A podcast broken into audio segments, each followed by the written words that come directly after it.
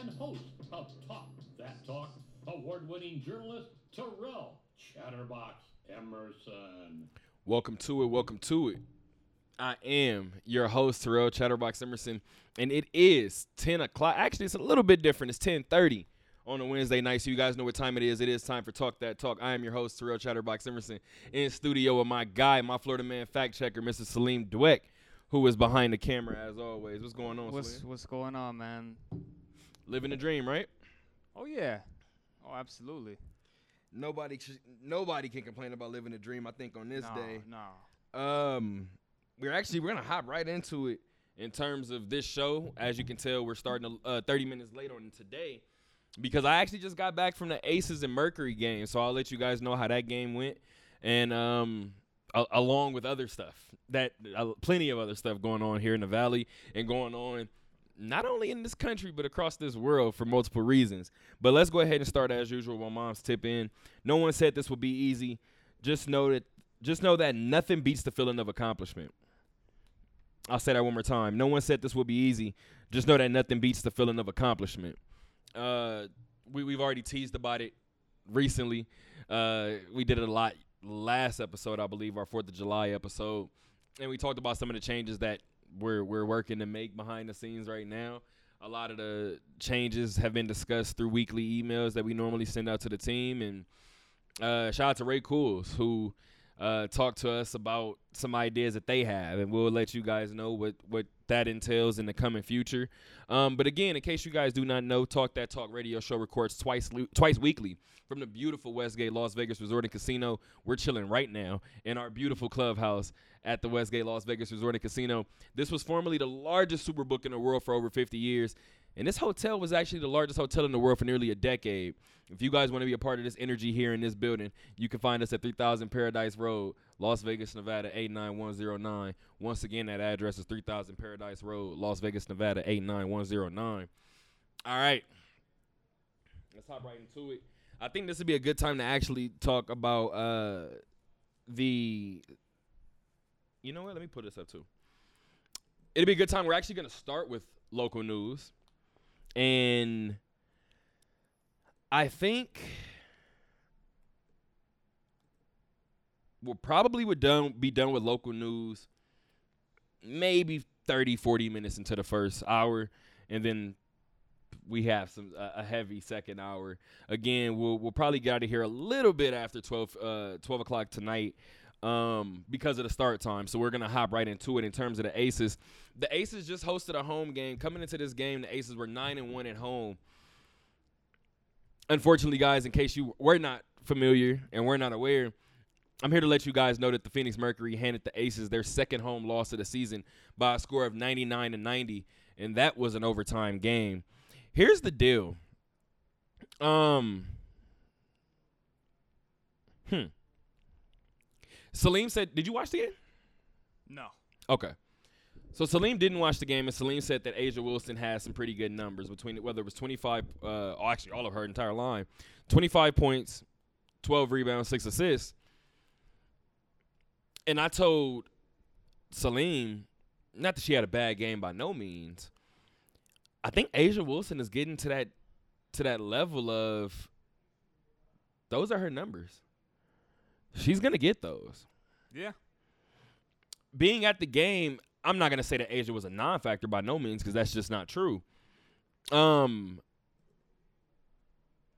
but there were other players to step up in big moments for for the uh, Aces, and I'll kind of go over a little bit of that right now.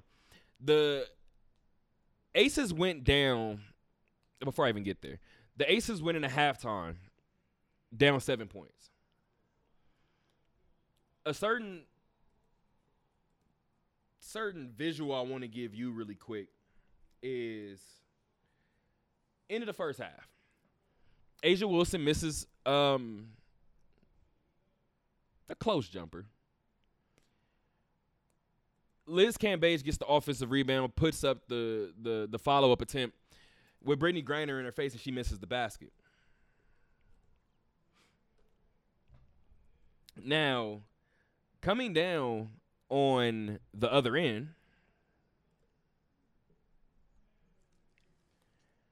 and I want to make sure I'm getting this. Yeah, okay. So Sophie Cunningham comes down on the other end and drains a three with 1.9 seconds left. Three ball. Right wing. Splash. And that sends the Aces in the halftime down seven. Now you could imagine having arguably your two ble- two best players missing give me's at the rim, and you give up an open three on the other end to end the half. It's probably not the way that you that, that you, that you want to end the half, right? So they come out at, the start of the third quarter and they fall behind by 11 points. Salim, I'm here to tell you that we went to overtime because the Las Vegas Aces won that third quarter 20 to 8. And when I say that there were other players that stepped up in big moments, Liz Cambage had a stretch in that third quarter where she forced Brittney Griner into two or three straight misses and on the other end converted three straight baskets. During that same 18 to 4 run for the Las Vegas Aces, Dearica Hamby scored six points during that 18 to 4 run, outscoring Phoenix by herself. Now I was contemplating whether I wanted to tell you guys that. It's in the story. And again, if you guys want to check out the story, it is on talkthattalkradio.com. Um Salim Dearica Hamby, the reason why I thought that stat was so interesting is because Dearica Hamby scored six points in 59 seconds during that stretch. It's pretty pretty damn good. However, when Phoenix and the Aces first locked horns at the end of May, Dearica Hamby was held to five points in 27 minutes. Just a couple of stats that I took away from tonight's game. Uh, 84-84 at the end of regulation. The Aces, I believe, went the first three minutes of the overtime period without a basket. That's not going to result in winning basketball nine times out of ten, especially in the overtime period. Uh, so obviously on the opposite end uh, of this one, the Aces fell and they dropped to 14 and five on the year. They fell to the now eight and nine Phoenix Mercury. Salim, I'm gonna tell you this, and I'm getting out of here. I told my dad, I said, you know what? I said, we've had the opportunity to cover some pretty dope stuff. And I've told him that um regardless of the fact, you gotta have your moments where you gotta realize the reality of your situation and what you're in the middle of and the, and the magnitude of it. And I told my dad, I said, um, I asked my dad a couple weeks, or actually a couple days ago. I said, "Who's the leading scorer? Who's the all-time leading scorer in the WNBA?" And my dad said, "Uh," and he gave me his answer. And when he gave me his answer, I was he said Sheryl Swoopes. I said no. I said, what if I told you that the all-time leading scorer in the WNBA is still playing? My dad kind of sat with it for a little bit. And I'll be honest, Salim, Can I can I say who I think it is? Uh, because I'm pretty sure you're right. I was beyond upset. Salim, what's the answer? Diana Taurasi? That is absolutely the answer. Yeah. I, I asked my dad, I said, how on earth do you not know the GOAT? I said, is it arguable? I said, Maya Moore hasn't played in three years. When you look at her numbers, you could argue that she was headed to be that. But since she hasn't played in three years, Yeah. can we argue who the GOAT is? So, I'll be honest, Salim. I haven't been this happy in quite some time to, to cover a game. I told my dad, even if this is the one that I have, I'm going to be able to see the GOAT play. Diana Taurasi did not suit up tonight. Diana Taurasi came back from a fractured sternum and has played in three games. Um, had a tough time getting her footing. I believe she shot two of nine in her last game for 11 points. I'm pretty sure that the Mercury, you know, wanted her to kind of take it easy on the way back. And part of the take it easy process meant that, Ti- that Diana Taurasi did not play in this one. However, Brittney Griner did score 21 of her 33 points in the first half. Skylar Diggins added 27 of her own. Um, I don't know what what you want people to do when you get 60 points from two of the best players on the other team, uh, and, and you'd still take them to overtime. So, um, I was gonna say that we'll see what this team, this Aces team looks like after this loss, and we'll we really don't have to wait that long. This team will actually host another home game on Friday against the Minnesota Lynx. If you guys uh, have kept up with the Minnesota Lynx and uh, the Las Vegas Aces this season, this this Friday game is shaping up to be a pretty damn good one. Um, I do have a lot more basketball, and I feel like that's going to be in the second hour. So I'm going to try as much as I can to keep it home base, and we're going to try to talk some more local news really quick. We don't have any Vegas go tonight news, but as we said before, we'd be remiss to not tell you guys what's going on in the world of hockey. And in case you are like majority of the valley and you shut off your TVs from hockey after the Vegas Golden Knights were eliminated, something took place today. And Salim, what was that? Wasn't for the Knights, but No. It was uh the best team in Florida. I'm not surprised you said that. Uh, it's true. Again, was that series against the Panthers fixed? Absolutely. Has to be right. But Panthers made it to six. The Canadiens, uh, I believe, if my eyesight isn't failing me, five. Basically, what that means is the Panthers should have been in the finals. Anyway, I had something to say about Vegas, and it's just no point. Um, Salim's right.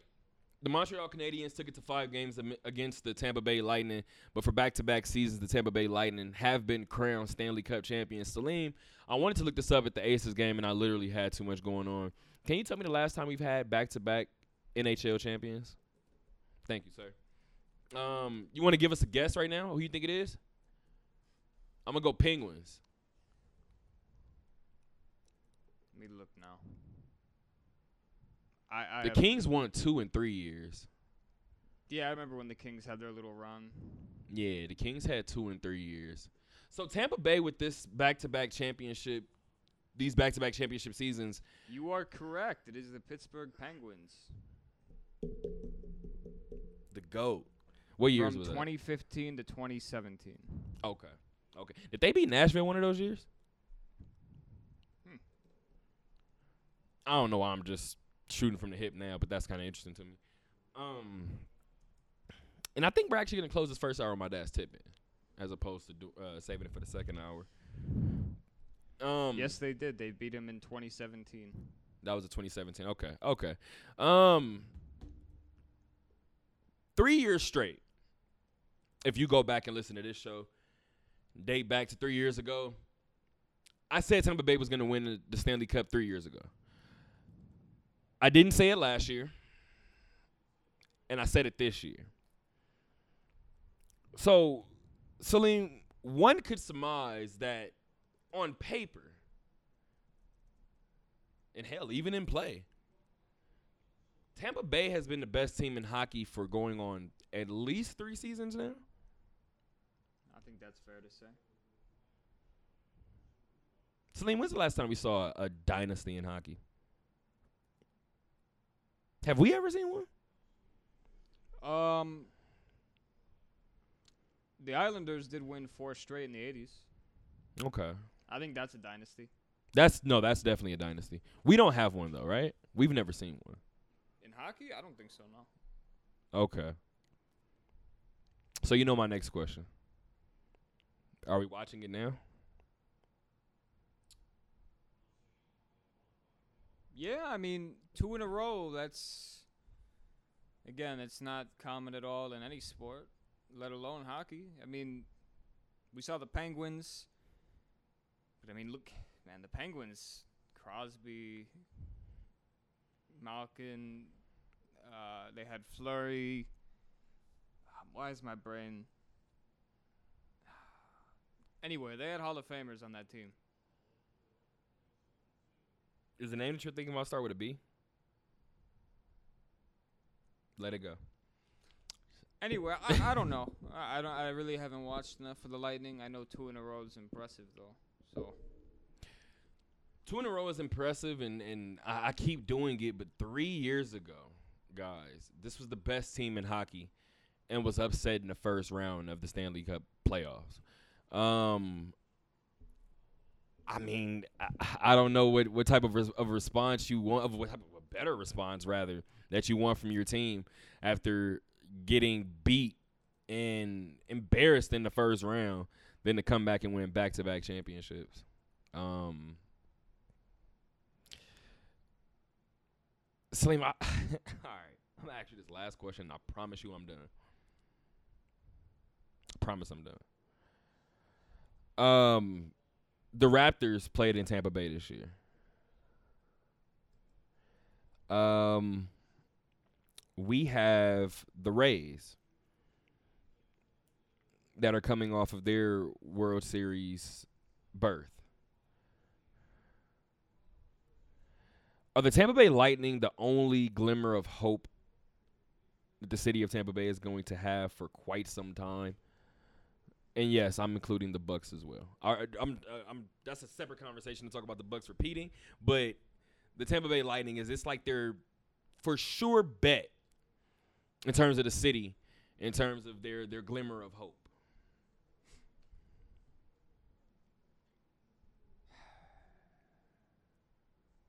From our Florida man fact checker.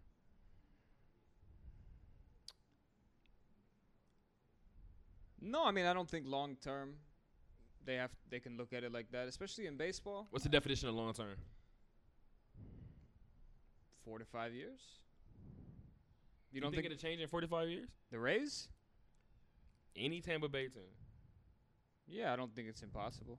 Baseball is weird, man. It can change like that. Look at San Diego. Like it can change very, very quickly. Uh, I mean, I don't know how they're still in that stadium.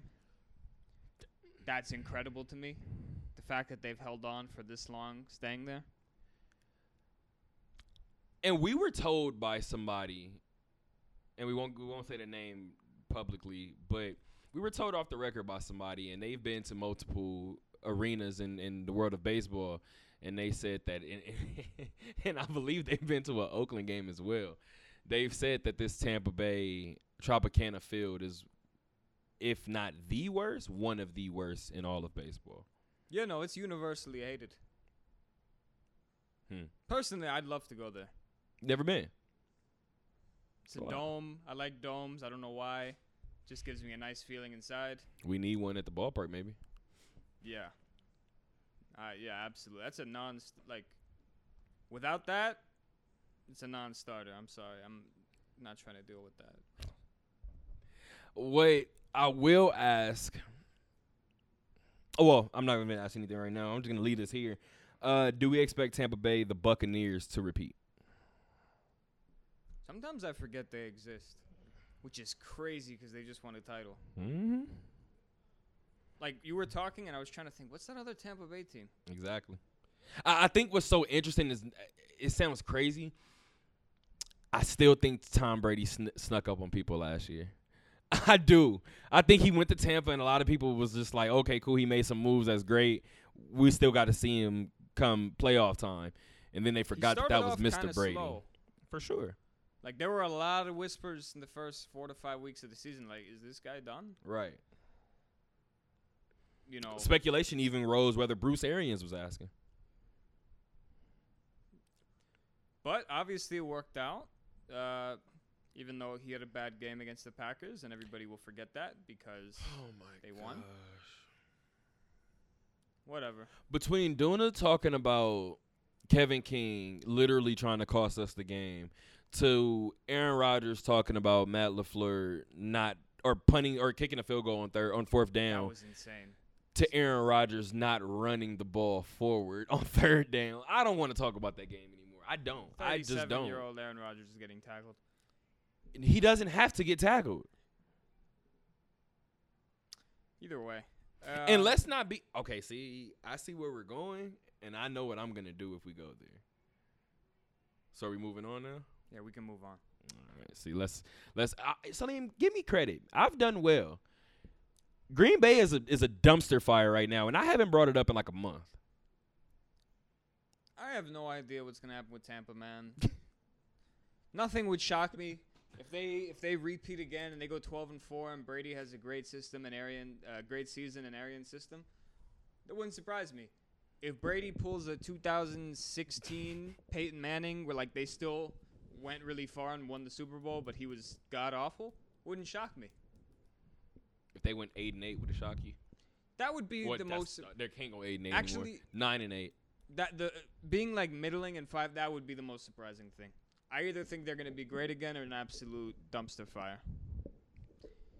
I think and- an absolute dumpster fire for Tampa is nine and eight. Is nine and eight, oh, I mean when I say dumpster fire, I mean like they're gonna win like four games. and I don't think that's possible.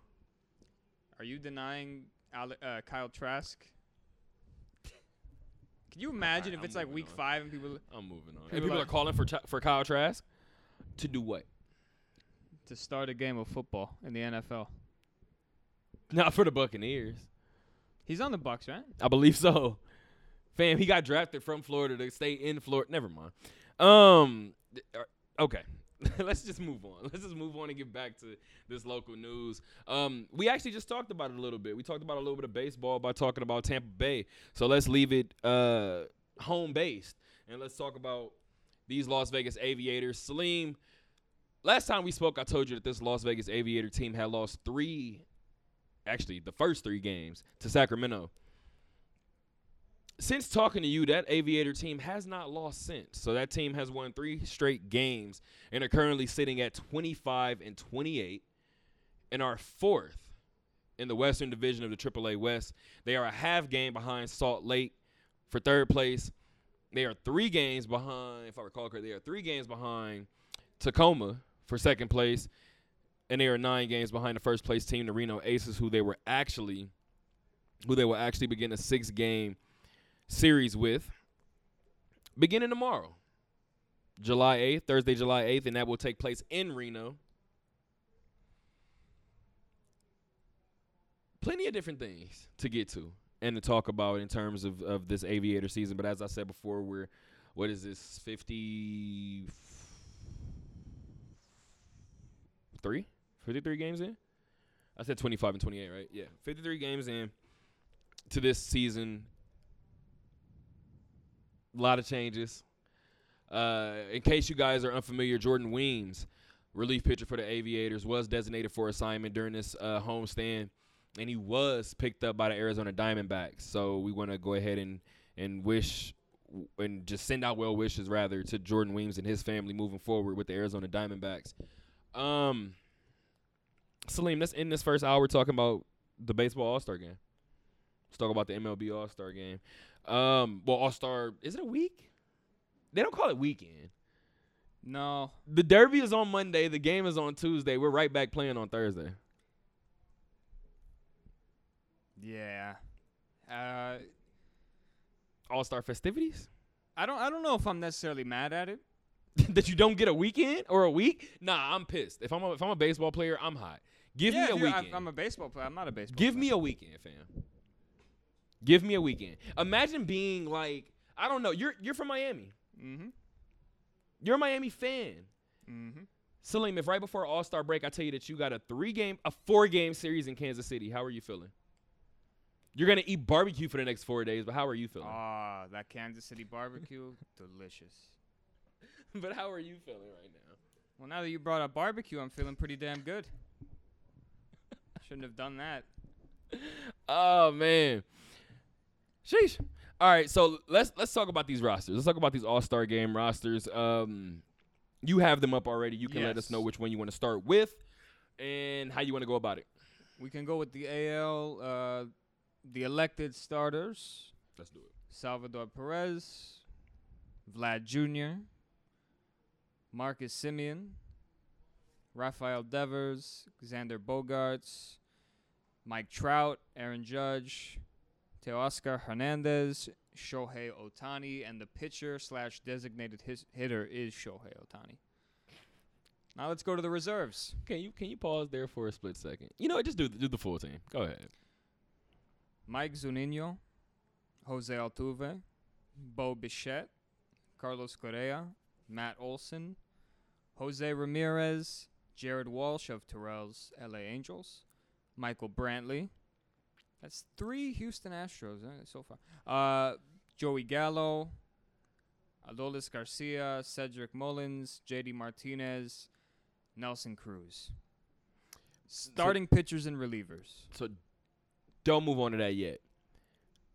You said that's three for Houston, right?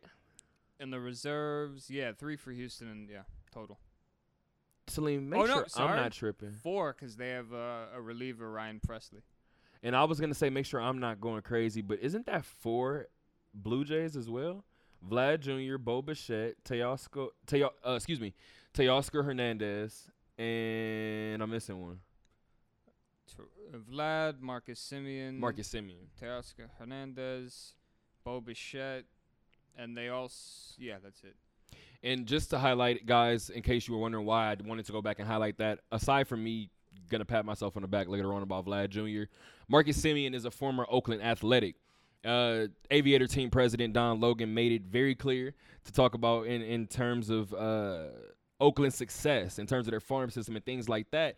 And one of the things that he pointed to was the fact that Oakland doesn't pay superstar dollars. They they're a team. They're going to operate as such. Um, in terms of their their business dealings. And I think one of the main things that he brought up right away was Marcus Semien in the offseason and him being uh, allowed to kind of just walk. And he walked obviously to Toronto, and now he's an All Star. Can I also just say one thing? Talk to me. I said it before. I was talking to my roommate. I don't know if I've ever said it on here. The numbers, I read an article, it went very in depth, showed that the cheating the Astros did had very little to do. Like, it didn't really add any runs. Like, it was basically pointless. It was just stupid on their part. You're like, no, Carlos Correa, Altuve, they can't be good without them. Uh, they're both all stars, and they're both playing pretty damn well. Uh, Carlos Correa for sure. Altuve is playing great. I, Carlos Correa is a different energy for me. Uh, uh, Altuve, I don't. No, no comment. All I was gonna say was Altuve has always been. I'm not gonna say Carlos Correa hasn't been, but I don't. Even with the cheating aspect, and maybe it's because, like you said, I'm, I'm an Angels fan. I I've never questioned Jose Altuve. Like he he was good when they were bad, so Yeah, like it's just like Jose Altuve is people Jose like Altuve. started ask like acting like him and Carlos Correa were like trash like without the I'm like yo I don't con- like condone what they did it's not good it The- didn't matter The Like- reason why I say Carlos Correa is a different energy for me is because even if even with the cheating thing, I think Jose Altuve, unless you're a Yankee fan or a Dodger fan, or maybe a Red Sox fan, you probably don't hate Jose Altuve. he's hated man like he because of that thing where he went don't rip my jersey shirt, off. Yeah, he that guy's hated does it matter but but no, but see, and I, I'm with you as well. Yankee fans, and I know it's a lot of them. They hate him. I'm telling you. I've talked to some Washington National fans. I've talked to certain. They they don't care. They, I've talked to certain Met fans. They're just looking at him kind of like, eh. you remember what Logan. Morrison said I don't. Logan Morrison former Miami Marlin by the way I was just about to say it. he goes he goes I don't know why this is a big deal. Every team in the in the MLB does this. they were just dumb enough to get caught.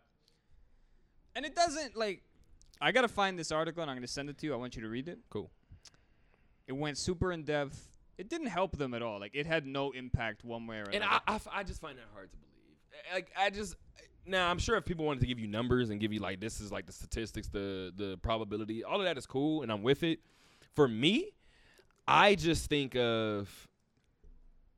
I tell you all the time. We talked about three hardest sports to play. Baseball is probably in that top three for both of us. That split second that I have to decide whether I'm hitting a 12 to six curveball from Clayton Kershaw or hitting one of his 92 miles per hour cutter, cutters, if you tell me beforehand which one is coming, I'm gonna, regardless of whether I ground out to the third baseman or not, I'm telling you right now it helped me. You get what I mean? Like I, I don't think that you can do something like that I mean, and say it didn't help when that's why I mentioned Carlos Correa being the um the the, the different energy for me because I feel like he was the more everybody else kind of let it be what it was. Carlos Correa was almost abrasive back. and I love that by the way. I, am not gonna say I, well I like be- the attitude, but I'm to be very honest. if you cheated, you cheated. I don't care. Like about any of this, You're a Marlin fan and you don't care. And I I, you just told me about Jose Altuve being hated. Do you hate hated. him? Do you hate him?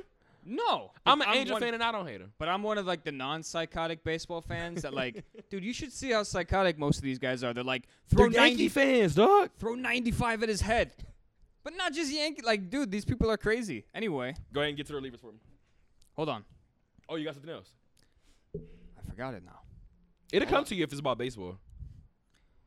Oh, okay, yeah. Like honestly, even when like the story dropped, like you know that they were like banging on the trash cans and they had the camera. Like I I cared about that. I, I really I wanted to, but like I just baseball players cheat all the time. The Astros were dumb enough to get caught, and they did it in a stupid way. Sign stealing's been going on since Yeah. since Jesus wore short pants in the desert. I'm sorry. I- I've heard a coach say though, and I've actually I heard a pro say it too. Reason maybe Aaron Boone might have said it. If we can steal your signs, you got to get new signs. like I don't know what to tell you. Like if we're if we're if we pick up on your signs and we realize the third base coach rubs his belt buckle two times every time it's a steal What are we supposed to do? Ignore that information? Every time I see you rub your belt two times, I'm gonna do a pickoff throw or I'm gonna pitch out. Whatever the case may be, I'm going to operate accordingly. Baseball is so archaic in some ways, man. Like you'd think they'd come up with a better system than like I'm gonna rub my belt. Not really. I just think that I just think for the system is the system. I think people just need to kind of age with it. And I think the best way of aging with it, you've mentioned it for the past couple of months, is Fernando Tatis. Yeah, I you know I'm I'm just And Trevor Bauer. I know Trevor Bauer is in, in a whole nother realm right now, but we're talking about Trevor Bauer in terms of the attitude in terms yeah. of pitching. You can't take that away from him. If he did what he did, we're gonna take a lot away from him. Oh, as a person, absolutely. We still got relievers up, right? Yeah. Yeah, the Trevor Bauer that doesn't. Uh, I think he's done out here. I haven't done too much research about it. The re- little bit of research that I did do, I was like, "Oh, this is gross. This looks. It really looks gross. bad. Um. It looks really gross." Yeah. That's. And as I said before, I, I pay attention to everything around it. And once the Dodgers put him on leave, once Dave Roberts said he expects multiple leave stints, multiple seven day leave stints, little what is it, injured injured list or administrative leave list. Um, once he said it, he expects multiple of those. And the Dodgers took away his uh, August seventh bobblehead promotional night.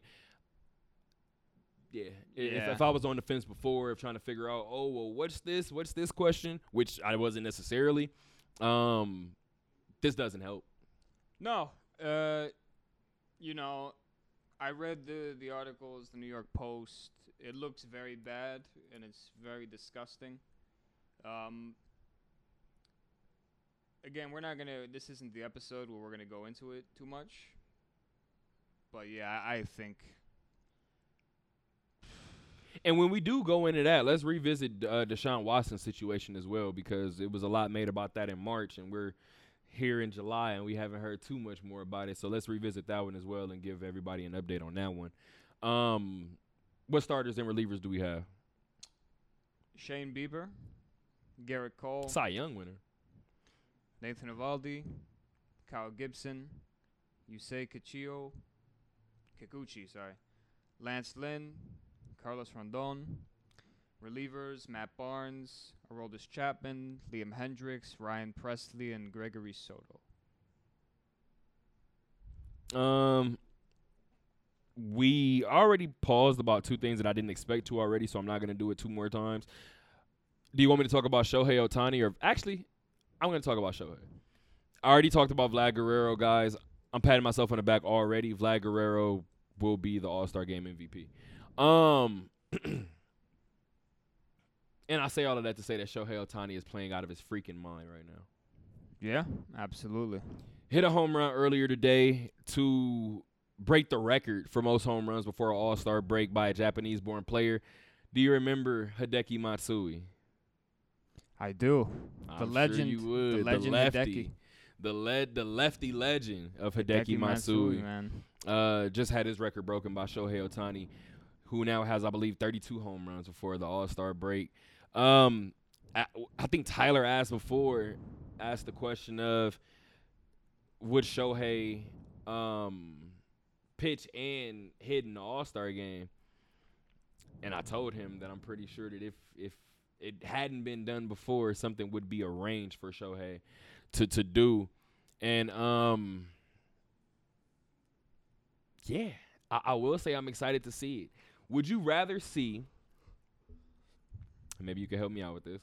Would you rather see Shohei start the game in right field, for instance, or as a DH, hitting, and then have Shohei close the game, or would you rather have Shohei start the game as on the mound and then end the game in right field, for instance?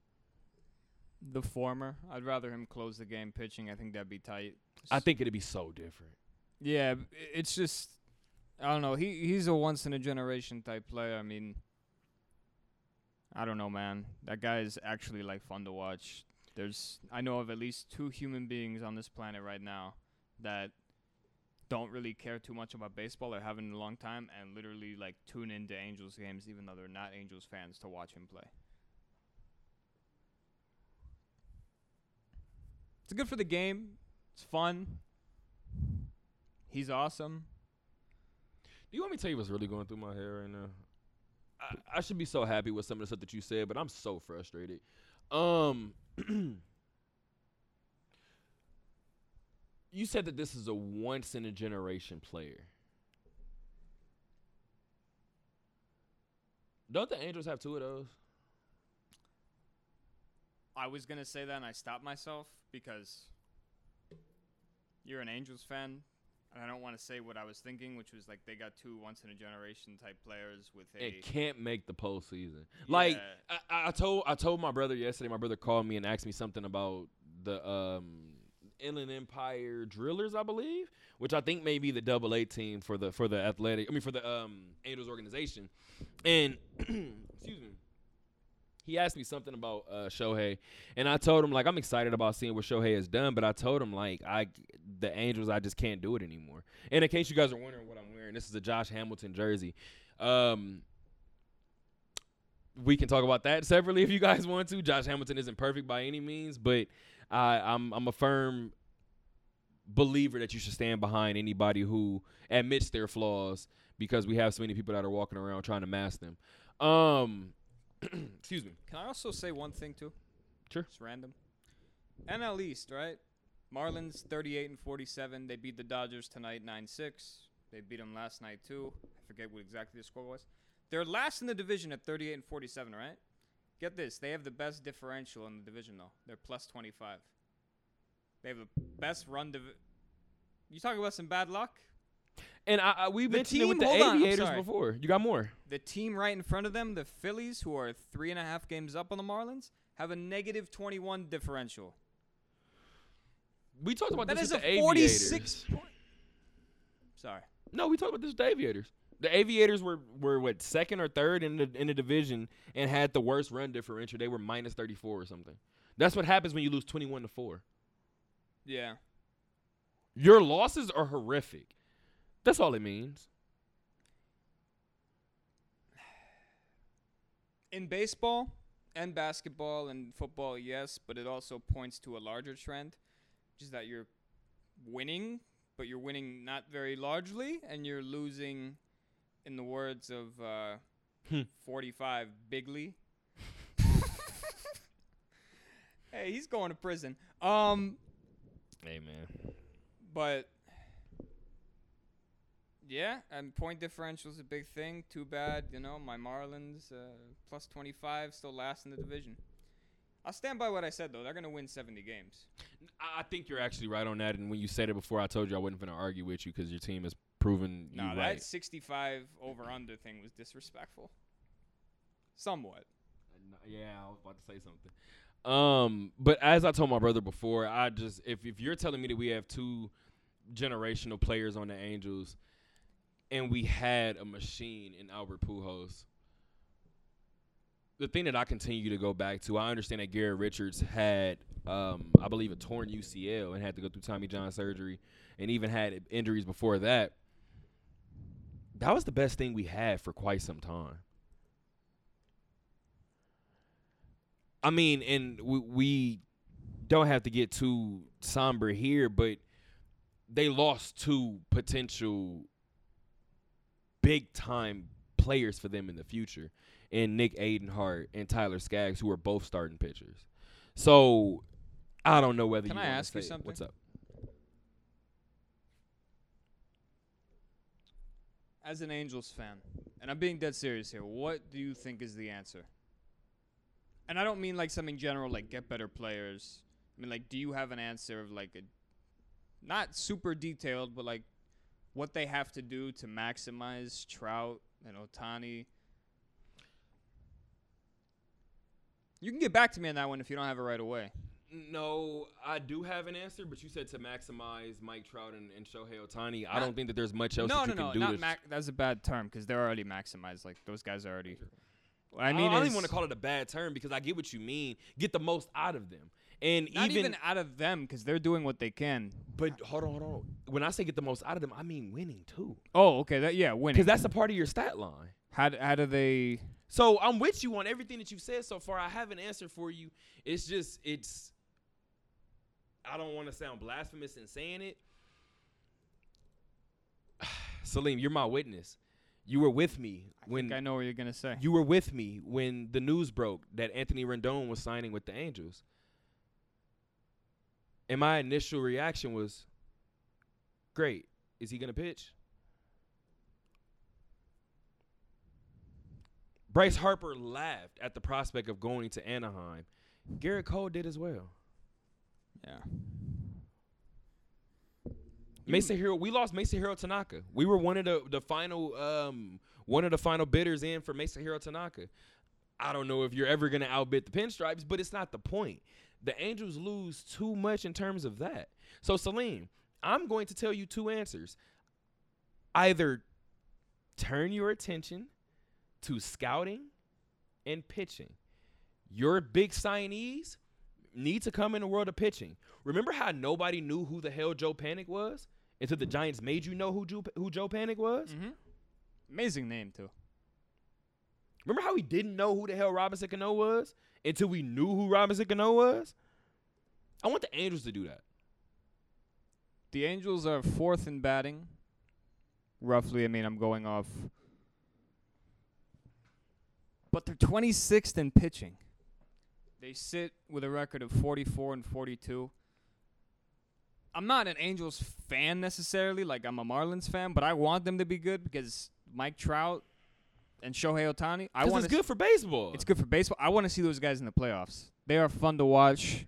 You know what I mean? So I don't know. I, I want to see them. Until the Angels change it, I'm going to continue to say that Mike Trout's lone playoff appearance was getting swept in three games by the Kansas City Royals. God, that's depressing. And I'm never gonna let that go. I don't care. Um, Do you know who's fifth in the league in pitching? let's run through um Miami Marlins. all of the rosters really quick, and uh, so we can get out of this first hour. Okay, I know. Talking about the Angels is so stressful. Buster Posey, Freddie Freeman, Adam Frazier, Nolan Arenado, Fernando Tatis, Ronald Acuna Jr., Nick Castellanos, and Jesse Winker. Reserves, Kris Bryant, Ozzie Albies, JT Realmuto, former Miami Marlin. I just I'm gonna pause you really quick because you just saw me shake my head and you paused. My dad texted me and said maximize them by sending them somewhere else. I mean, at that point, just contract the Angels then. If somebody wanted to tell the Angels to relocate, I wouldn't be upset. If they were to come to Vegas, wh- how would you feel? About Vegas or about the Angels? Because I mean, Oakland doesn't have two baseball teams. I would think that the I would think that the city of Vegas would be excited for the moment. and then realize what they've gotten themselves into. Absolutely. And as for the Angels, I don't know that it changes anything. I and oh, and let me give you my second answer. You ready for my second answer? Mm. aside from turning your attention to scouting and pitching, fam, I I'm very very close to just saying that they're they're the Clippers of baseball. That they just they just they just just bad luck, bro. For you to win, and I've said this before, for you to win, and no disrespect to this person, because again, he was one of my favorites, but for you to win a World Series in 02 with Darren Erstad as your starting center fielder, there's no way in hell that Mike Trout shouldn't make the postseason. Under any circumstances. But at the time, never mind, never mind, never mind. Let's go. Brandon Crawford, Jake Cronenworth. Salim is bubbling in me. The last time we, I think we had a good rotation was Jered Weaver, Bartolo Colon, and John Lackey. Oh my! I remember that. I remember that rotation. And we were getting our ass whooped by Boston one day, and John Lackey threw at somebody for like celebrating their home run too long. And they asked him after the game, like, "Why would you do that? The game was out of reach." Da-da-da-da. And his whole response was like, "Not finna show us up. I don't care what this is. That's what the Angels are missing." I told you, I'm about to cut this mic off. Why'd you do it? Eduardo Escobar, Max Muncy, Trea Turner, Mookie Betts, Bryan Reynolds, Kyle Schwarber, Juan Soto, Chris Taylor. All right, man. Let's be honest. Talk to me about um. You could you could do whatever you want, but I'm gonna give you a topic to talk about for the next two minutes or so. I think that this Atlanta Braves team has championship written all over them. Yeah, I mean, uh, I could easily see them winning the title. It's not looking great right now, but you know, again, they're below 500, but they have a plus 16 point differ- uh, run differential. That can tell you something about how the future might go. Because right now, that seems to think they're losing a lot of close games Can I tell you why I'm really high on Atlanta? because they have amazing players. That too.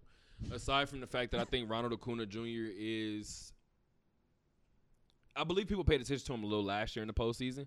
Yeah, But even last year during the regular season, I kept telling people like Atlanta's got something down there. Like Atlanta has a superstar who, if they continue to win, he's a part of that new generation of, as you always say, the new generation that's gonna piss off the baseball purists. Ronald Acuna Jr. is one of those people as well.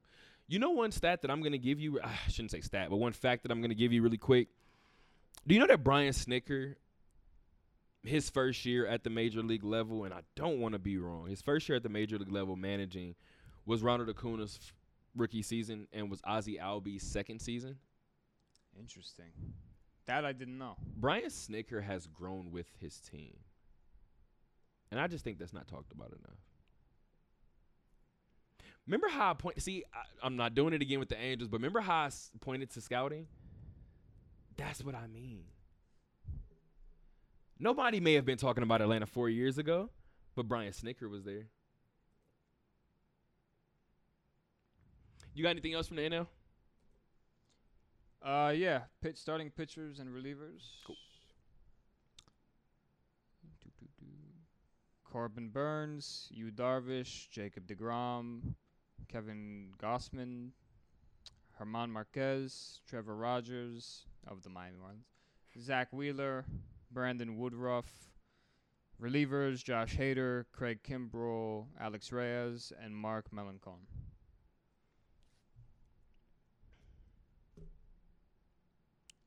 You ready to move on to the home run derby? Yeah. Only reason why is because I was gonna say something else about um, that, but we'll we'll keep it short for right now. Uh, Matt Olson was one of the names that you mentioned in the All Star game on in the AL for the Oakland A's. Did you mention any other Oakland A's? Let me go and check. You might have said Ramon Laureano. I think you might have said Ramon Laureano, and I could be wrong. Um, Matt Olson is also going to participate in the home run derby. So No, I think just Matt Olson. just Matt Olson. So if you're a hometown um, fan and you support the Aviators, so that means you support the Oakland Athletics, then you know what that means. That means that you were supporting Matt Olson in this All Star game, and you were probably rooting for Matt Olson in this home run derby. Let's talk about this home run derby field really quick. I think I actually have it too. Dad, you're not sorry. Stop texting me. He's he's not sorry. He's not sorry. Like, why are you texting me? so, home run derby. Field is set. Shouldn't surprise anybody that Shohei Ohtani is number one in that bracket. However, here's the fun part. Nah, let me not do that. One is obviously squaring off with eight, and then you have two versus seven, three versus six, four versus five. So let's do this the fun way. Let's go four five, three six, two seven, one eight. So the four five matchup is Salvador Perez and Pete Alonso. Pete Alonso was technically the fifth um, one in this in this home run derby. Are we going Pete Alonso? I think Vlad Jr. is gonna win. I know that's like the easy pick, you know, but it's kind of like picking in the Steph- home run derby?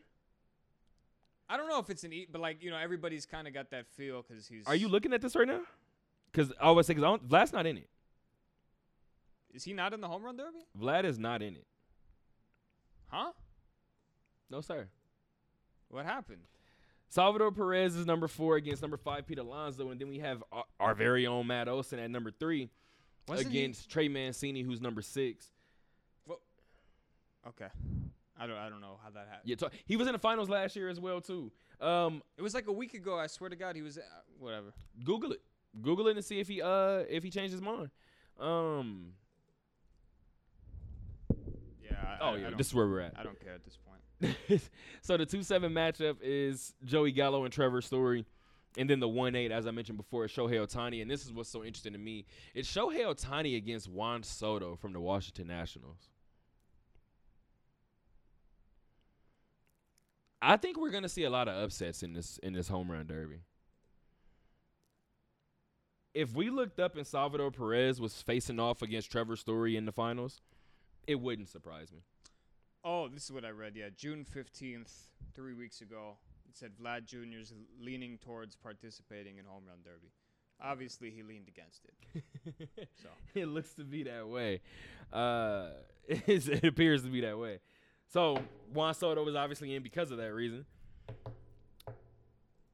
Let's talk about this last portion of it while we have two minutes to do it.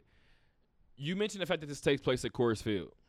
What are you expecting in not only just the home run derby, but the All Star game?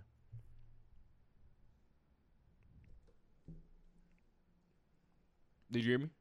no, I'm. Uh, yeah, I'm. Oh. I was about to say I don't know if you caught it.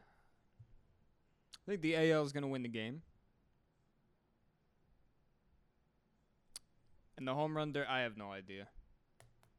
Vlad was my pick, and then you just kind of blew my mind right now. Actually, it's better because I would imagine I would have watched that, and I was like, "Yo, where's Vlad? Am I missing?" Maybe I went up to the couch, uh, to the to the fridge to get something. I missed his.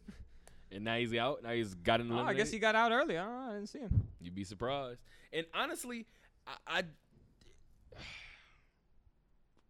superstars we we've seen it before, in terms of um, I shouldn't say superstars, stars in general in terms of the NBA as well in terms of the dunk contest. We saw Blake Griffin participate once, and Blake kind of let it be known. I'm doing this once. I think if Zion, I think Zion, if he did want to do it, he wanted to do it one of the first two years already, and New Orleans has kind of kept him from doing it. I don't know that he won't do it one year, but if he does, that's a one-off. Yeah, no, it's a one-off thing. Uh, I'm starting to think that this home run derby is starting to be the same way. and I hope we get to at least see. Uh, oh, never mind. I'm going back now. Whatever. Oh, but so you you're reminiscing on what you would like to see? Yeah, I, I it's basketball, so I didn't want to get off topic, but I want to see Zion in a dunk contest. We never got LeBron in one for many reasons, Right. uh, but which whatever. I mean, it's the same way. Would you like to see Mike Trout in the home run derby? yeah. I mean, So it'd be cool, like a once-time thing. I don't need to see him every year in it, like right. you know what I mean. And for what it's worth, too, I think it's kind of different when you get the superstars to participate. I mean, when Aaron Judge did, it, I believe, in was that San Diego, and Giancarlo Stanton did when I uh, as well. Like Two. I'm sorry, in basketball and baseball, it's more fun when the stars. Like, don't get me wrong, I like I like when certain guys, you know, in the dunk contest, three point contest, uh, home run derby, who aren't like well known, get their shot. But at the end of the day, I don't know. So we're not gonna say superstars. We're gonna say stars, and we're gonna ask you this question. And I'm getting out of this first hour. Shohei Ohtani, Juan Soto, Salvador Perez, Pete Alonso, Joey Gallo, Trevor Story, Matt Olson, Trey Mancini. How many baseball stars did I just mention in this home run derby? Give me a number and don't you give me a name. Shit, I wasn't listening. Want me to read the eight, eight names? Of, yeah, read again? the eight names again. Shohei Ohtani, Juan Soto, Salvador Perez, Pete Alonso, Joey Gallo, Trevor Story, Matt Olson, Trey Mancini. How many stars did I just name in baseball? Four. I was leaning between three and four, and this Yeah. is an eight-person field. Yeah. Not to say that like they're all good, obviously, Clearly, but in terms of like star power, there's four. as soon as we cut this video off, we're gonna address some of these names off behind the scenes and off camera. But we'll be right back, guys. With hour number two of Talk That Talk. Stay tuned. Talk That Talk radio show records twice weekly from the beautiful Westgate Las Vegas Resort and Casino, from the largest superbook in the world for over 50 years. This hotel was formerly the largest hotel in the world for nearly a decade. If you want to be a part of this energy, come meet us down here at 3000 Paradise Road, Las Vegas, Nevada 89109. Once again, visit us at 3000 Paradise Road, Las Vegas, Nevada 89109. Um, my mom asked me if I did her tip in. Yes, mom, I did your tip in. I started the show with it. So, we're actually gonna start hour number two with my dad's tip in. And then Salim is kicking me out the studio because we did the show late. Um, I have something to clean up in this second hour, and then uh, we can get into more pressing topics. So this first one from my dad, or this tip in from my dad rather. Sports is an intervention. Whether it's the chain smoking tr- racetrack better or the one that only plays in the Super Bowl square game. Lots of people use sports as an escape from the stresses of every day. Two guys from different neighborhoods may mean mug each other in the street, but if the Packers and the Cowboys are on, a few beers and back a few beers back and forth and some jaw jacking back and forth ends with the that was a hell of a game. The most heated rivals can become the best of friends because of because of the love of sports. Win, lose, or tie, most fans are fans till they die. It's very, very true. You can see it like at certain, especially at certain Heat games. I hope you say what I'm thinking. I don't know what you're thinking, but at certain Heat games, you could see like certain people like cheering together, and it's like, man, in real life, you guys would never even look at each other At all. because it's just different social. You start turning around, high fiving people that you've never. So I, I'll give you this. You know what it's sto- like when you're in a. Is that my cousin? That is touchdown Timmy on the television. Oh hell yeah! They are showing everything got to stop. Everything got to stop. Cause I damn near want to call him, but if he wasn't in Texas, I'd do it right now. Shout out to Touchdown Timmy. Shout out to Mr. Raider. Shout out to the legend, to the Hall of Famer that is Tim Brown. Shout out to the Heisman Trophy winner. Shout out to the Notre Dame product. I just had to get that out the way. Shout out to my it's cousin. kind of like uh, I don't I don't know when you're assigned like a group project with like random people from your lecture and like you guys just are totally different and you know like outside of this group project I would never talk to you. you just run in different circles. You got like a goth kid versus the the kid who plays football. You got the girl with the OnlyFans. You got the girl with the OnlyFans. you got the you, you got the the generation before us, the the one person from the generation before us that came back to school, and it's like, oh, you know what? This this they is the all, perfect like- group for this. It's like that show Community with Alison Brie. It's the perfect group for this. Um, So in yeah, terms of sports can do. in terms of what you just said, literally, like you wouldn't speak to anybody. I'll be honest with you, man. You you've been out with me, and I love the fact that uh, not that I'm, in, I don't want this to sound away. Not that I'm antisocial by no means, but I love the fact that we did this podcast, uh, or we did the podcast. Shout out to the OD, and we did the OD podcast one time, and Taylor Shaw was on one of the episodes, and she mentioned that um, I think I mentioned my nickname Chatterbox, and she kind of looked at me and was like, "You don't talk. Like you be on campus with your headphones and you don't talk to nobody." And I laughed and I told her like it's a family nickname, but we use it for the radio show. Like if I'm talking sports, it's like an alter ego. It's like a persona type thing. Right, right. And I told her I was like, but in all seriousness, I said not to sound like that, but it's my job to interview people that I probably wouldn't talk to if it wasn't for my job. Yeah. So if I don't have to talk to you, I'm probably not going to. So I say that to say that you've been out when with me and my headphones are in usually. I'm usually not talking to anybody. And I say all of that to say I was downtown for the Fourth of July weekend, and I was downtown. Shout out to all the Fremont. I, I expect to to have some business down there very very soon. Um, I'm walking, and I see this guy smoking a cigar, and he has on an old school Larry Bird jersey. Okay, cool. Let that man rock. I'm on my phone texting somebody trying to see if I'm meeting them. Somebody walks by him drinking, kind of stumbling, taps him on the back. When he turns around, all he does is this. And if you guys can't see, he takes his his shirt or jersey and he kind of kind of shows the guy in front, like read it. I'm on my phone. I'm not bothered by any of y'all. I don't care, as long as y'all don't get too close to me. I'm on my phone. The second gentleman who walked up comes to me and said, "Oh, now he don't want to talk. Now he don't want to talk." Of course, then now I pay attention to the jersey. The gentleman walked up with a Shaquille O'Neal Los Angeles Lakers jersey. That awkward standoff between those two men ended in laughs for all three of us. Sports really does bring uh I don't know, man. Sports is uh, like I, I love sports. It's the why I am here.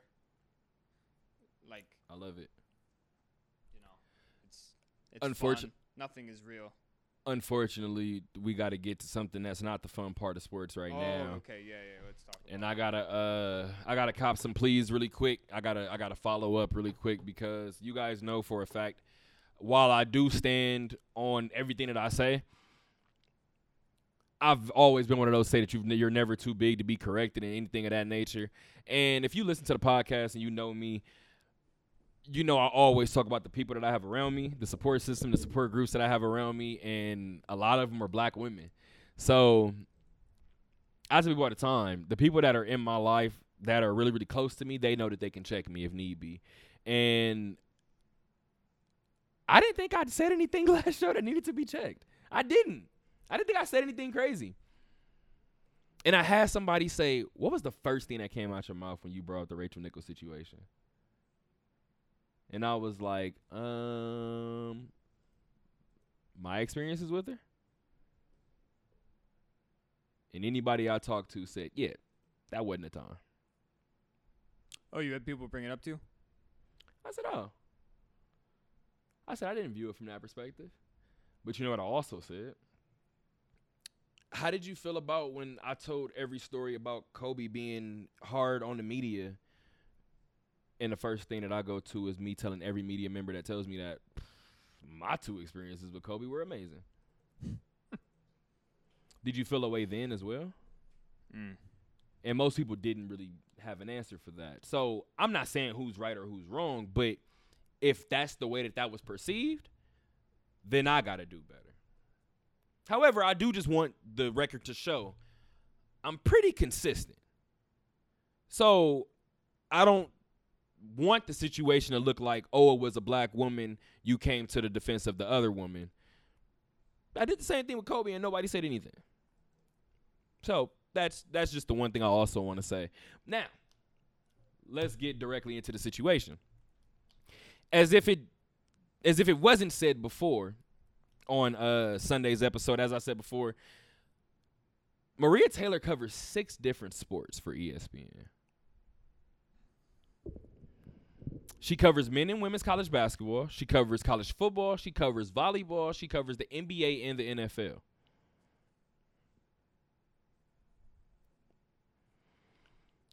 Salim, we've talked about this before. You're a witness to this. You being one of the veteran writers at the newspaper when we were over at UNLV, you would tell the newer writers, even if they were older, when we got into that newsroom we used to tell people who were only good at writing, you're only to go so far. You got to do something else. You got to learn how to tweet. You got to learn how to take a picture. You got to learn how to interview. You got to learn how to do something else. I'm not saying that Rachel Nichols doesn't know how to do all of those things, but I think that we could look at Maria Taylor and say that Maria Taylor is pretty much visual representation of what we what do we always say, Salim, of where this media thing is headed. The way that Maria Taylor can effortlessly conduct NBA on ESPN with Chauncey Billups and Jalen Rose to her left and reference Twitter, reference trending topics on Twitter, and you have people like us that caught it, and you have 60 year old mom and pops who's sitting at home who may have even got the reference. One of the biggest reasons why I dislike a lot of. I'm not even going to get into first take because that's even to what I'm about to say another level of just like hot takey, no analysis, just like narrative, just disgusting, like going back on what you said three days ago and then changing it two days later. Not because you actually change your opinions, just like to say it for the views, which whatever, that's fine. That's what it's there for. But Rachel Nichols, a lot of the time, like somebody said it on Twitter, and KD actually liked the tweet. It's like Rachel was actually like a big part of like pushing a lot of the uh, away, not away from, but like just pushing this narrative-based NBA talk as ESPN did as a whole, rather than actually talking basketball. I don't know, and I, I see that it's not just her; it's ESPN as a whole. But in terms of narratives, in terms of narrative, excuse me. Um, and again, this sounds like I'm just coming to her defense. I'm not talking about just her, but in terms of creating a narrative, we say it all the time. Like our job, I think Stephen A. says it as well. Our job as reporters is to chronicle the season. Storylines come up, like you know what I mean. They do. Like it, it, analysis should be included with it. But I do believe, I mean, for what it's worth, we just completed a Vegas Golden Knight season where we talked every game, literally every single game. But we we knew what trends we were coming away. We we were walking away at the end of the at the end of a week, and we're like, oh, the team won four games, dropped one, whatever the case may be. But we were still sitting at the end of the week saying, what's gonna happen come postseason time with these two goalies? And then we saw it. the storyline kind of was the storyline. CP3 in in in his battles against uh three and one was a real thing. That was a it, Yeah, it was a narrative. Whether people wanted it to be one or not, it, it is. Um, so I, there's only so much that can be said about that. However, I do feel like two things need to be said really quick. Um, I mentioned on the show on Sunday that while Rachel Nichols was extremely helpful to me in terms of giving me um, advice and things of that nature, I said something and you even looked at me away when I said it. And you was like, I don't know if you thought about it. Maybe you said, hmm. But I told you it never dawned on me until after the Maria Taylor situation. And I thought in that moment, could she have helped me because she didn't see me as a threat? And that may have went in some people's ears and out the other. That began to re- began to resonate so much more for me the day after when Stephen Jackson came to her defense. And hours later when Kendrick Perkins came to her defense. The only person that somewhat came to her defense but still held her accountable was Richard Jefferson. and RJ he he kind of tells it like it is. He's very open. No, I mean, fam, like we we know. We know. It doesn't surprise me that RJ is the voice of reason. Is the voice of reason, excuse me. But when I seen nothing but black men defending her, And knowing that I was one of them, it led me to believe even more that this situation is nastier. Because I haven't heard one woman, white, black, or indifferent, come to Rachel Nichols' defense. Yeah, that is. That hasn't been lost on me.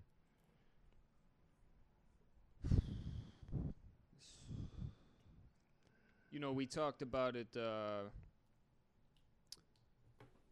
we talked about it last week, and you didn't hear, so we played the speech for you. And there was more. I didn't know that there was more after that. Yeah, I didn't hear the more. the Black Lives Matter and the Me Too. I think she was talking to some LeBron spokesperson who, and by the way, we need to get his name as well because Rachel shouldn't be just getting this flag because she mentioned Maria Taylor's name. That comment that was made about between Me Too and Black Lives Matter, I just don't have anything left. I could take that statement and rip it apart a couple different ways if Oh, you yeah. truthfully wanted me to. And if you're that close to LeBron James, I bet you he could too. I would love to know what that gentleman is doing today and what you're going to be doing next week. Yeah, it's a very good point.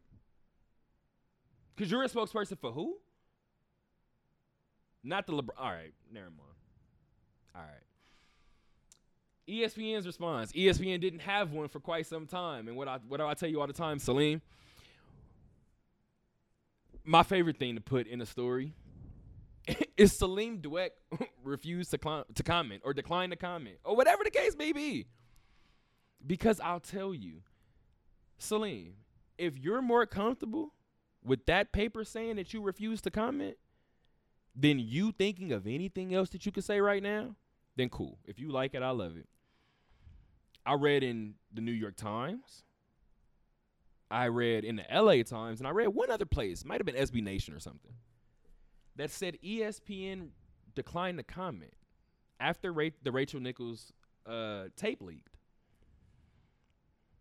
They could have not commented because they was going to do this the whole time. Or they could have not commented because they really wanted this to go away. Regardless of the fact they didn't comment, but they did have a response. They responded by taking Rachel Nichols off of sideline reporting during the 2021 NBA Finals, which kicked off Tuesday, which was yesterday.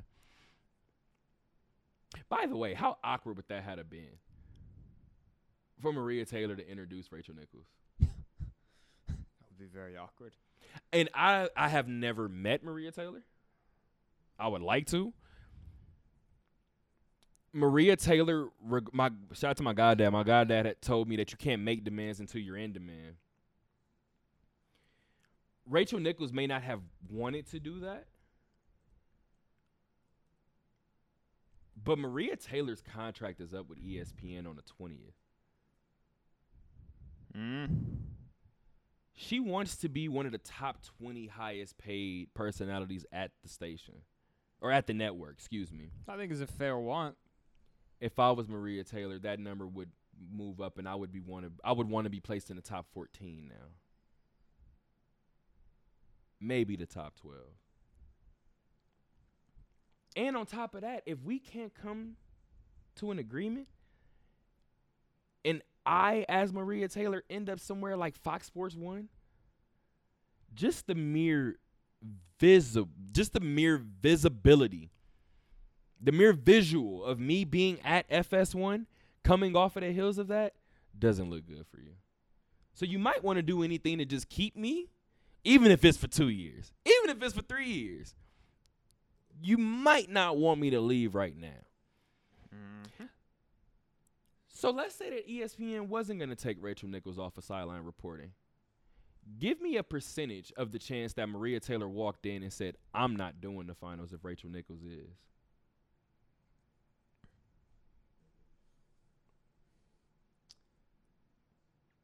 What do you? What do I think ESPN would do? I think we saw what they would do. Yeah. In terms of percentage, I would give you about 90% I believe she did it. I've never met her and I believe she did it. And just because of the way that they obliged, I believe that we will be hearing very soon, maybe in the next month or so, that Maria Taylor has re-upped with ESPN. So you think she told ESPN if Rachel's doing it, I'm not doing it? Absolutely. I agree. And they couldn't have a visual of Maria Taylor not there, even if Rachel wasn't. No, I agree. because now it looks like you're punishing both. So I say all of that to say let's end let's end this particular segment with the that's out there now. I didn't think I was going to do it, but I'm ending this with it because I have I have been so vocal in my support for the league. Um yeah, and I'll come all the way out with this and say while I was at UNLV, I'm, I'm gonna get into Team USA in a second as well. Shout out to Craig Miller from International Basketball from Team USA. And I want to say shout out to everybody over at, at the NBA, literally everybody over at the NBA. Um, always made sure we had what we needed when we were at UNLV. When I started the company that we're that we're running now, Talk That Talk Media. Like I said, the NBA, Craig Miller. Uh, I've already mentioned the Aviators and Jim Jimma. Um, just certain entities have made it just super smooth for us. And I say all of that to say that I haven't really had a, a deferring point too much from anything that Adam Silver has done until now. Adam Silver was asked about the the dilemma, the drama between Rachel Nichols and, and Maria Taylor, and his response was quite interesting to me. His response was is very and I you know what? I don't even know if I had the picture, but I'm gonna just shoot from the hip. He said something along the lines of Wait a minute, maybe I do have it. Yep. Adam Silver was asked about the reports on Rachel Nichols and Maria Taylor, and his response was, It's unfortunate that two women are pitted against each other. I'm going to read that one more time. Adam Silver said in response to Rachel Nichols and Maria Taylor that it's unfortunate that two women are pitted against each other.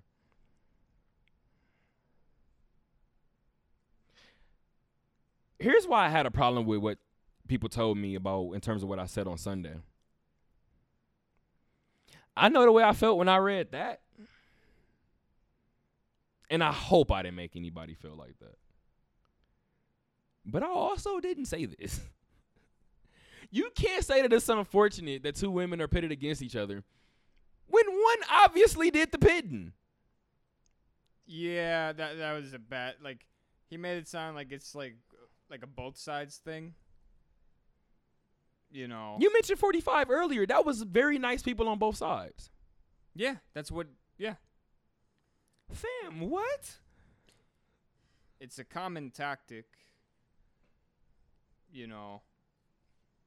To both sides things to make it seem like Adam Silver has in both sides too much of anything in this world.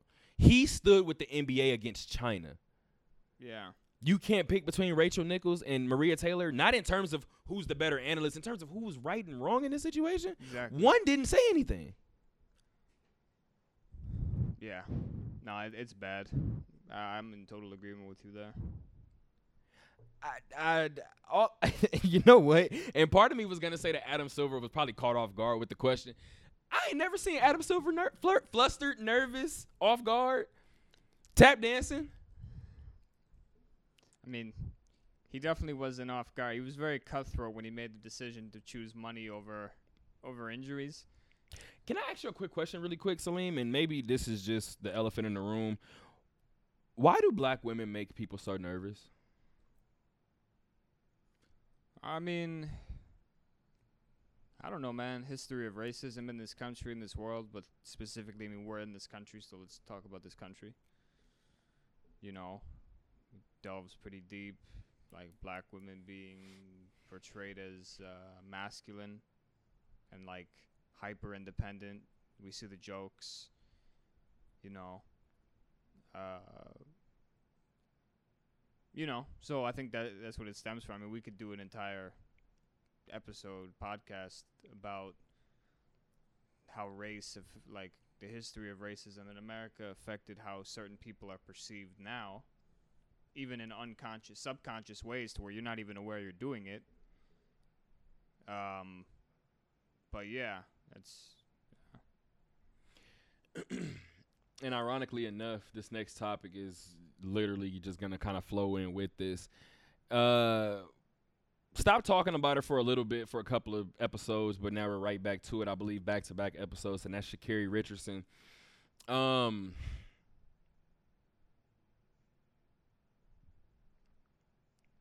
I don't know if I tweeted it because I had so many emotions going through my head at the moment. I tweeted after I saw this news that the war on black women is alive and well. And I was gonna tweet that, and I might have, I may have tweeted it following the announcement that Sha'Carri Richardson was not chosen for the four women relay team.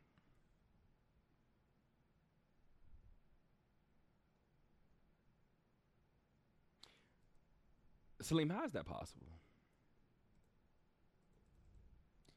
sucks, man. I was really looking forward to because you know, not gonna lie, like when it comes to Olympic sports, the majority of them, we don't really pay attention unless it's like the Olympics, and then Word.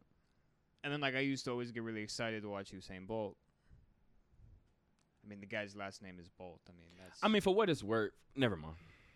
you know, so I, I it, it sucks, man. But I was just gonna kind of piggyback off of one of your points, and you mentioned uh, um, being excited to see Usain Bolt, and we you just said it like nobody's watching swimming year round. No. like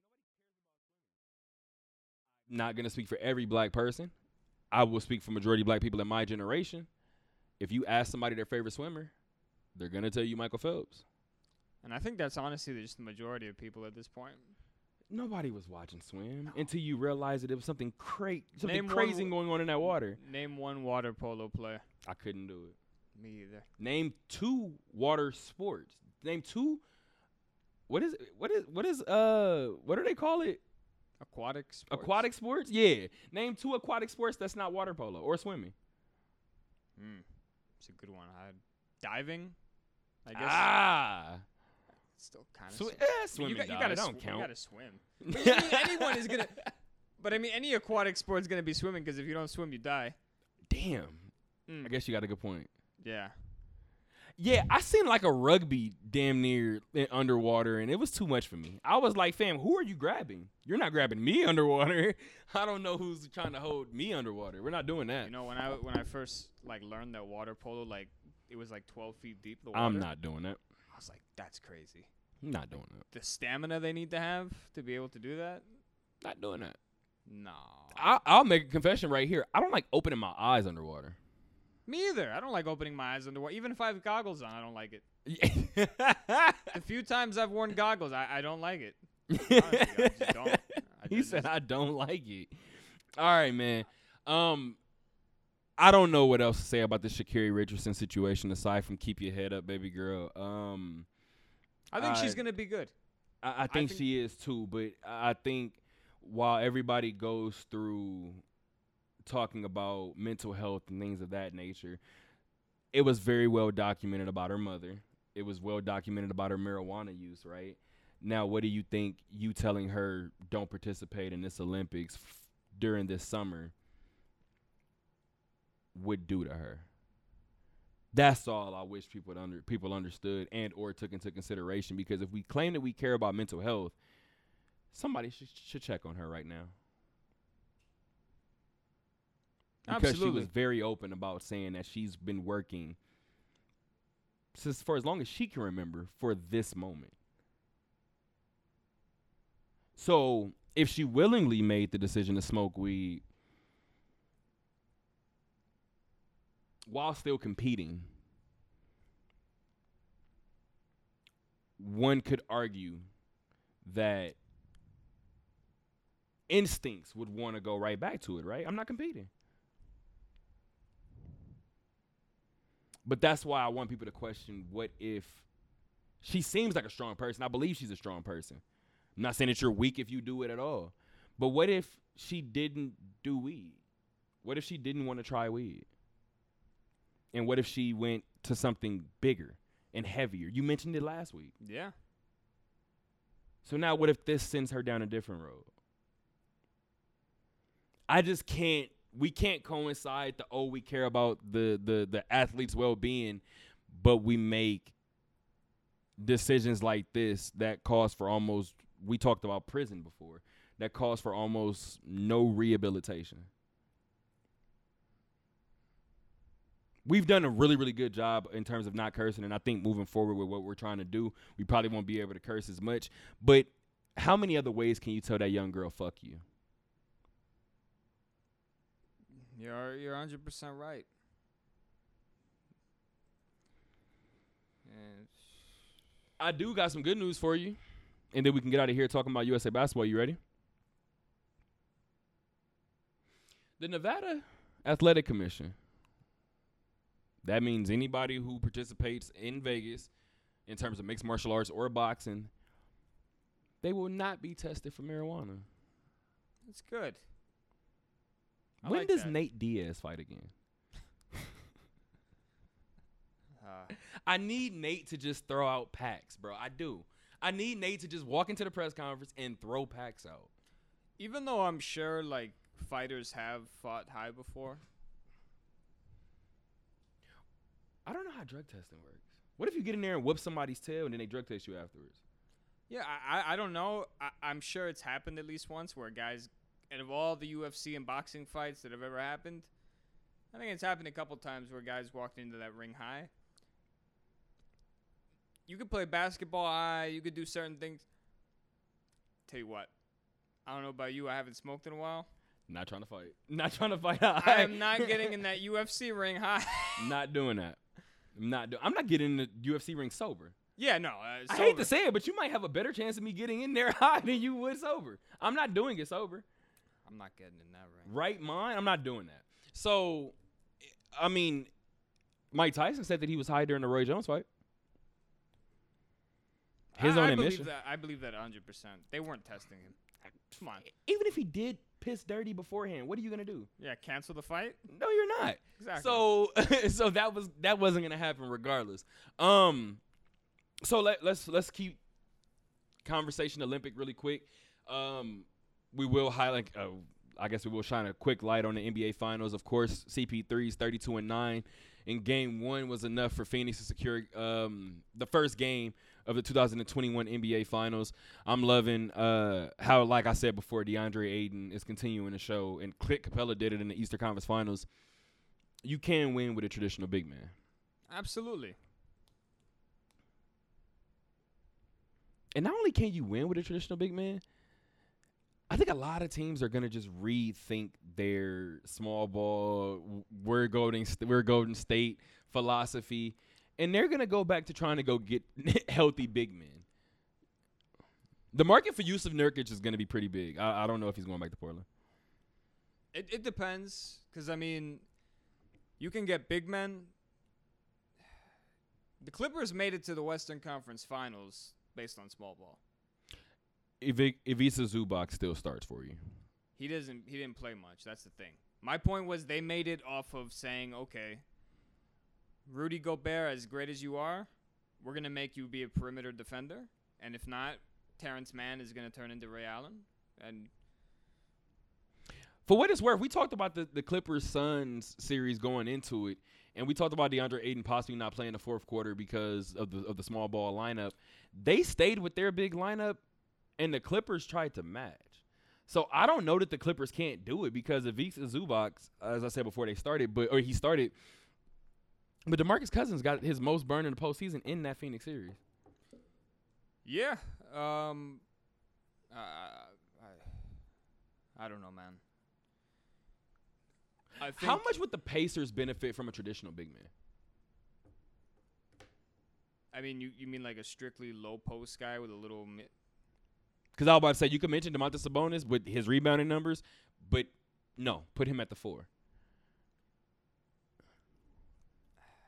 Like if we had a Bam Adebayo and a Domantas Sabonis, I don't really care who else you give us. Surround me with shooting. That's the thing. And that's why Bam has said, you know, that's what he's working on this offseason. He's gonna he ha- I mean, we saw that that that Milwaukee series, man, where he wasn't even looking at the basket. He wasn't even looking at the hoop. I was like, "Oh my god." This And we can actually get into your boy Bam right now because Bam, well, two days ago, USA bas Did I lie just now? No, well, it's technically 12 o'clock now, so technically two days ago. But on Tuesday, uh, Team USA opened up their training camp. Um, day one. I'll give you guys a quick little insider really quick before we get out of here. We're doing our coverage of Team USA. I said two years ago when we did it, we did like a vlog style. It was majority. Uh, we did still post our stories on uh, UNLVFreePress.com. All of our stories will be posted on TalkThatTalkRadio.com this time around. But um, me, Tyler, and Salim, shout out to Mr. Sure Thing, Tyler Sure. Uh, me, Tyler, and Salim had a FaceTime meeting. We were trying to figure out how to how to do this coverage, and we're gonna give you guys game previews and game recap stories as always, and then we're just gonna try to tell you guys stories as if kind of throughout if we can. And part of doing that was trying to figure out which days we had free. And I think in the process we we only counted I think four free days, and two of them you guys just witnessed already. It was the first day and it was day two. The first one, uh, Salim just talked about it. It was about Bam Adebayo was half of the story on day one. Our headline for day one is Team USA camp opens while Adebayo and Love open up, and that's one of the better headlines that we've had in a little bit, only because it tells you exactly what's gonna happen. and it's catchy. It's got a nice little ring to it. Thank you for that. I like that. Thank you for that. Um, we talked about it here in terms of Kevin Love being named to the to the to the national roster. We never once said Kevin Love couldn't play basketball. We never once thought Kevin Love was washed. However, we thought Kevin Love took somebody's spot. Yeah. Kevin Love heard it. And uh, if you guys want to go ahead and again tune in to Talk That Talk or yeah, Talk That Talk Radio.com, the story is up there. And that's literally where the story opens up. Not much was made about um, the rosters when it came out, except for that one name. And he heard it. And he was he he addressed the question about being the odd man out. And I loved his response. His response was, I've been the odd man out since 2014 15. That is an incredible response because it's very true. What happened in 2014 15, Salim? They went to the finals, and him and Kyrie got hurt, and that's the only reason the Cavs didn't win. And not only that, but you just said it. They both get hurt, but regardless of the fact, when you look back to those Cleveland teams, Kyrie and LeBron wasn't getting that blame. You go back to your big three, LeBron and D Wade wasn't getting that blame. Bosh and Love, man, they both got like eviscerated by. Uh, I mean, Wade at the end too because of the knee injuries. Uh, No, Wade got killed in Cleveland when he oh went no, to. Even like later in Miami, I know, I'm just playing. But um, I mean, Tyler was here last week and he said, you know, nobody forced him to sign that deal, and he's right. With Cleveland, at the same time, I kind of get where he's coming from. Like, I'm signing that. I'm getting that money. That doesn't mean like Not only that, fam, I've only played in Minnesota before this. I'm taking this check. What happens if I don't take this check and you trade me to Detroit? I'm pissed, bro. yeah. It's it's not like they're saying, oh no no, don't worry, we'll we'll get you to like a no. They're gonna Kevin Love talked about Koby Altman, the, the Cavs general manager, saying that it was a significant offseason for him. He said that he felt like it was a challenge, and then he kind of backed off and said, well, challenge isn't the right word, but we all know how you feel, Kevin. It was a challenge. We know how it feels. honestly, and I know the Cavs have something brewing with Jarrett Allen, Collin Sexton, if If he's know, there. if they do sign him, and then uh, Darius Garland, who's going to be awesome. I don't know, man. Darius Garland is actually a member on the uh, U- on the U.S. select team. Just so you know. As he should be. uh, and then the second part of that story, like I said, is Bam Adebayo, and Bam Adebayo opened up about getting cut in 2019. He was cut right after the um the the By first Coach exhibition Pop. game or the scrimmage game, and yeah, Coach Pop was very a little. Uh, that was my first experience really that I was kind of like, damn, did Pop just say that? And it was about Bam, and he said that Bam, uh, kind of, I think he opened up the press conference. Him and Craig Miller opened up the press conference by saying, Bam Adebayo won't be traveling with the team anymore. He's headed back home. We appreciate him for X, Y, Z, yada, yada, yada. When asked about it, Coach Pop simply said that he didn't feel like he was ready. Bam didn't like that too much. I don't blame him. Again, I'm not gonna get into that. We don't got enough time. We're about to get out of here. But Bam should have been on that team. That's all I'm. But doesn't matter. Who cares? and I'm sure Bam feels the exact same way. And and that team would have been a little different. So that's our day one story. That team would have been a little different if Bam was there, but that team would have also been different if Jayson Tatum was healthy. And that's kind of what, what our day two story is about. Number ten. You dig, Jayson Tatum, who is honored in his words to be wearing the number ten USA basketball jersey that was previously donned by the late great Kobe Bryant. Long live Bean. And um and just in, in kind of thinking about that really quick, Jayson Tatum hurt his ankle at the end of the FIBA World Cup uh, two years ago, and Coach Pop was very open about Jayson Tatum being the team's number one scorer and the number one option, and um, him kind of admitting that the team didn't really have a way to find their footing after that. That they didn't, uh, for lack of a better term, I don't think Coach Pop would probably like the fact that I'm saying this, but I believe that the team lost a little bit of uh, confidence when Jayson Tatum went down. So Jayson Tatum's back for another stint here with Team USA. He's not here alone. He's making this jump with his St. Louis brethren, uh, Bradley Beal, and both of those gentlemen were at the Aces game tonight, sitting next to each other uh, down on the floor. And I believe I was taking pictures of them maybe three, four minutes after that. They were joined by Kevin Durant. It's a hell of a squad, man. This this, this Team USA team uh, or this USA team, we always talk about it. You may have your feelings going into it, but when you actually see the the US's compilation of talent, it's it's, it's Yeah. pretty much unmatched across the board. It's it's it's a pretty significant difference.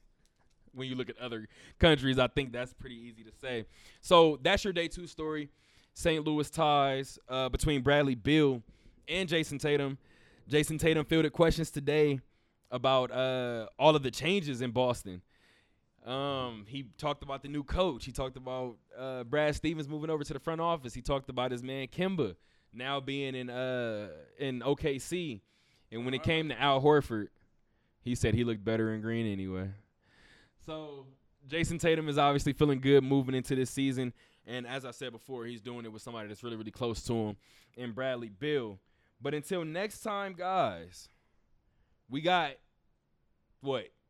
Sad? No, I lied. 11 more days of training camp. And then the actual Olympics start on the 25th. It's eleven. Y- You dig. You dig that. So until next time, guys, keep on talking.